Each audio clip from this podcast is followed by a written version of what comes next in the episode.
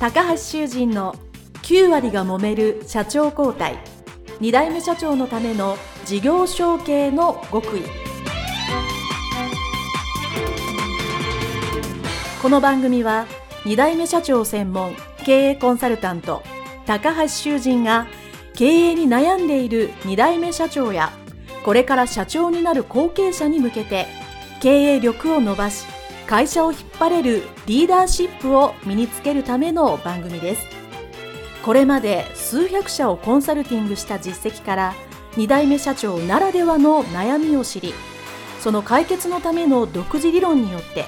2代目社長もまた従業員も幸せに仕事ができることを目指した内容です。皆さんこんにちは。事業承継コンサルタントの高橋修人です。本日は株式会社美濃浦不動産美濃浦哲也社長のインタビュー解説編でございます。どうぞよろしくお願いいたします。美濃浦社長のインタビューですね。お聞きの方は感じていらっしゃると思うんですけど、非常に穏やかにお話しいただいてですね、事業承継もですね、非常にスムーズな方だったと思うので、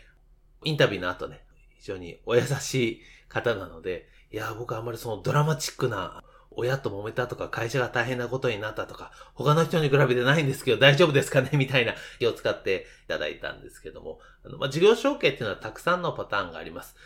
もちろんスムーズにバトンタッチがね、できれば、それが一番いいわけですし、もちろんいろんな問題や課題が起きるっていうのもあります。でもそのいろんなパターンをですね、このポッドキャストで皆さん聞いていただいて、その中で、あ、うまくいくエッセンスは今日今から3つお話ししますけれども、あ、これだとかですね。逆に、あ、これだったらうまくいかなかったのかっていうのをしていただいたり。なので、毎回毎回大事件が起こるとですね、あの、そのうち、事件がないとこのポッドキャストには出演できないのかというふうに思われても困るので、今回非常にうまく円滑にできたパターンだったのですね、非常に良かったなと思っています。その中でですね、ぜひお聞きの皆さんにこのインタビューの重要なところですね、ポイントを今日も3つお伝えしたいと思います。1つ目はですね、三浦社長自身が後継者時代ですね、たくさんの勉強をされました。もちろん、会社を引き継がれて社長になられてもいろんな勉強というかね、新しい情報なり、必要なことを身につけられているということはずっと続けられているわけですけども、その、実はその最初の方の勉強ですね、後継者時代10年ぐらいあったので、その前か、まあ、宅建を取るとかね、建築士を取るっていうのも、ダイレクトに仕事につながるっていう分かりやすい、そういう資格の勉強、私も中小企業診断士でやりましたけど、まあ、そういう勉強と深いですね、これがどういう仕事につながるかわからないけど、でも最新情報だし、でもこれを学んで身につけたら何か役に立つ仕事のプラスになるかもしれないと思って勉強することっていうのが多分これを聞いてるリスナーの皆様でもですね、やってらっしゃると思うんですね。でもそういう時、どうだったかっていうとですね、もちろんそれは勉強するんですけど、じゃあこれ本当にその後で本当に身になってるかな本当にちゃんとそれこそ仕事につながってるかなっていうんですね。これは誰しも心配もしくは不安になるわけですね。で、前編と後編で学ぶということに関して、ミノラ社長はお話しいただいていると思うんですけど、後継者時代はいろいろ勉強したけど、それが本当に身になるのか、今この勉強してるのが本当に役に立つのかっていうのが半信半疑わからなかったと。でも、必要なんじゃないかなと思って勉強したと。で、実際それがちゃんと形になり、身になるのはですね、もう社長になってからとかだいぶ後になった。で、インタビュー後半でおっしゃっていたり、そのいろんな学んだ知識っていうのが最終的に身について、ちゃんと固まって形になるのに時間を要した。ということですね。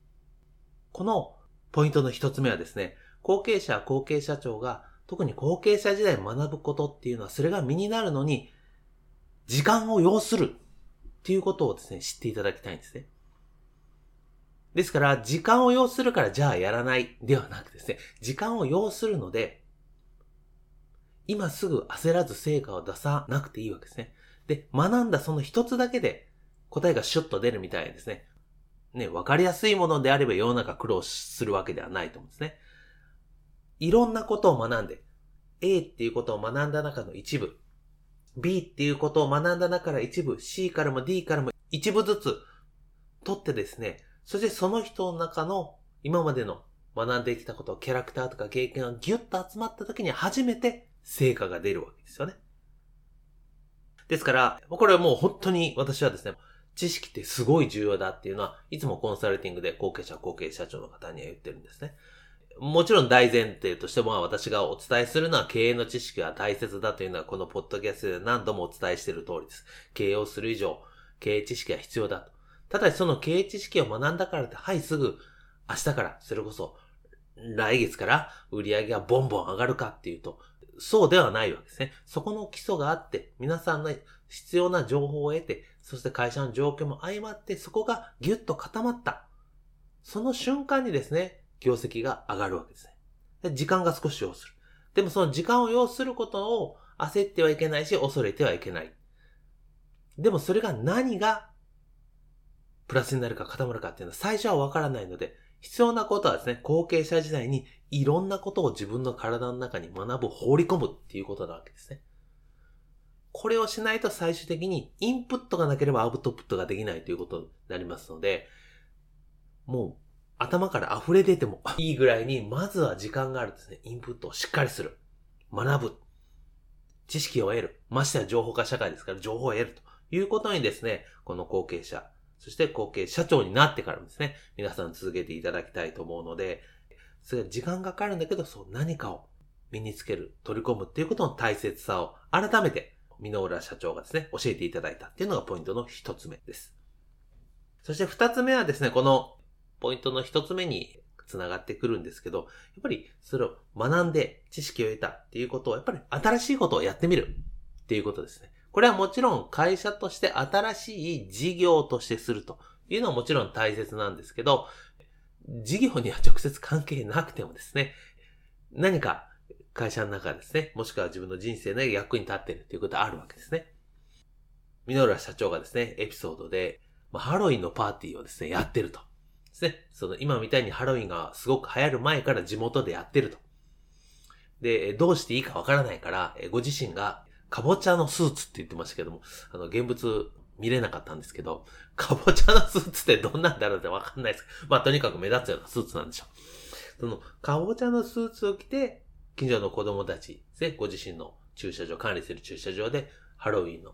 まあ、イベントっていうか、盛り上げることをやったと。それ新しいことにですね、チャレンジする。やって、まず自分からやってみる。っていうポイントの二つ目で非常に重要かなと思います。で、同じような内容っていうかですね、ミノル社長があと、YouTube ですね、動画もやられてます。で、動画の編集ですね、私これ拝見させていただいたんですけど、結構しっかりですね、編集されてました。単に編集したんじゃなくて、ストーリーとか会話とか、セリフとか演出までされるようなことでですね、まあ同業の勉強会とか、多分自分のセミナーのオープニングとかでもやってるのかもしれないですけど、それ自体がですね、動画の編集してお金を取ってるわけではないので、それがプラスアルファ即仕事になってるかって言ったらそうではないんですけど、でもそれができることによって、ミノーラ不動産のセミナーであったり、まあ、ミノーラ社長に関わってる人が、あ、これミノーラさんにやってもらったらいいな、してもらったらいいなって。何かつながりがきっかけになるわけですね。で、そういう新しいことをやっぱり取り組んでみるか。っていうことは非常に重要ですね。で、これは経営的にもですね、これはあの、私いつも言ってるんですけど、毎年何か一つですね、会社として、もしくは社長として、後継者として何か新しい未経験のことを一つやってみましょう。っていうんですね。これがやっぱり成長なわけですね。もちろん、うまくいく、うまくいかないっていうことはあります。私も毎年一つで、今年はこれやろうということをやります。もちろん、うまくいくこと、うまくいかないことあります。別にうまくいかないこともやむを得ないと思ってます。ただそこからじゃあ、その次、さらに新しいことをどうするこれは得意、これは苦手、これはできる、これはできない、あるわけですよね。そういうことで何か新しいことを自分でまずやってみる。そうすると自分の成長、もしくは自分の変革ですよね。そうすることによって自分の周り、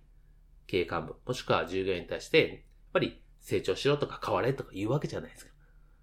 自分もやっぱり新しいこと、変わることをどんどんやるという会社はですね、やっぱトップがそういう姿勢だと、やっぱりその下ですね。従業員さん、社員さん、みんなそういう形になってきますね。まず自分が新しいことに取り組む成長する、チャレンジするっていう姿を見せるっていうのはですね、重要だと思います。なので二つ目は新しいことに取り組むっていうことですね。そして三つ目はですね、この言葉がもう秀逸というか素晴らしいですね。親の七光を効率的に使うですね。これですね、私も授業承継長くやってますから、親の七光をうまく使おうという話はしておりました。でも、効率的に使うという表現がですね、これがなかなか的を置いてるなと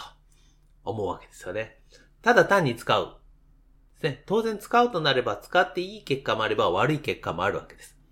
後継者、後継社長であれば、当然ね、私もよく言われますけど、君のお父さん知ってるよと。で、君のお父さんにまあこんなことをしていただいた。まあそういうね、ありがたいお言葉もあるけど、君のお父さんにこんな偉い目にあったんだと。ね、もちろんそれは半分冗談ですよ。冗談ですけど、そういうこともあります。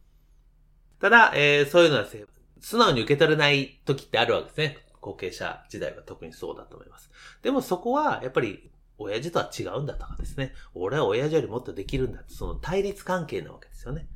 そうじゃなくて、根底に親の七光を効率的に使うと。何でもそうですけど、使えるものは何でも使った方がいいですからね。経営者とするならば、もう本当に使えるものは何でも使って会社にプラスにしたいと思うわけですから、この親の七光も効率的に使えたらいいんじゃないかと思ってですね、すべてに接しれば、これまた行動とか受け取る気持ち考えが変わってきますよね。なので、もし今ですね、特に後継者、後継者時代というかね、まだ社長になっていらっしゃらない方はですね、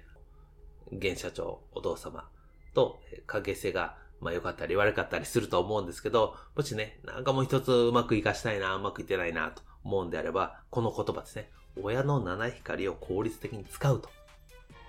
これはですね、本当経験者しか出せない言葉だと思います。もう、僕も経験者ですから、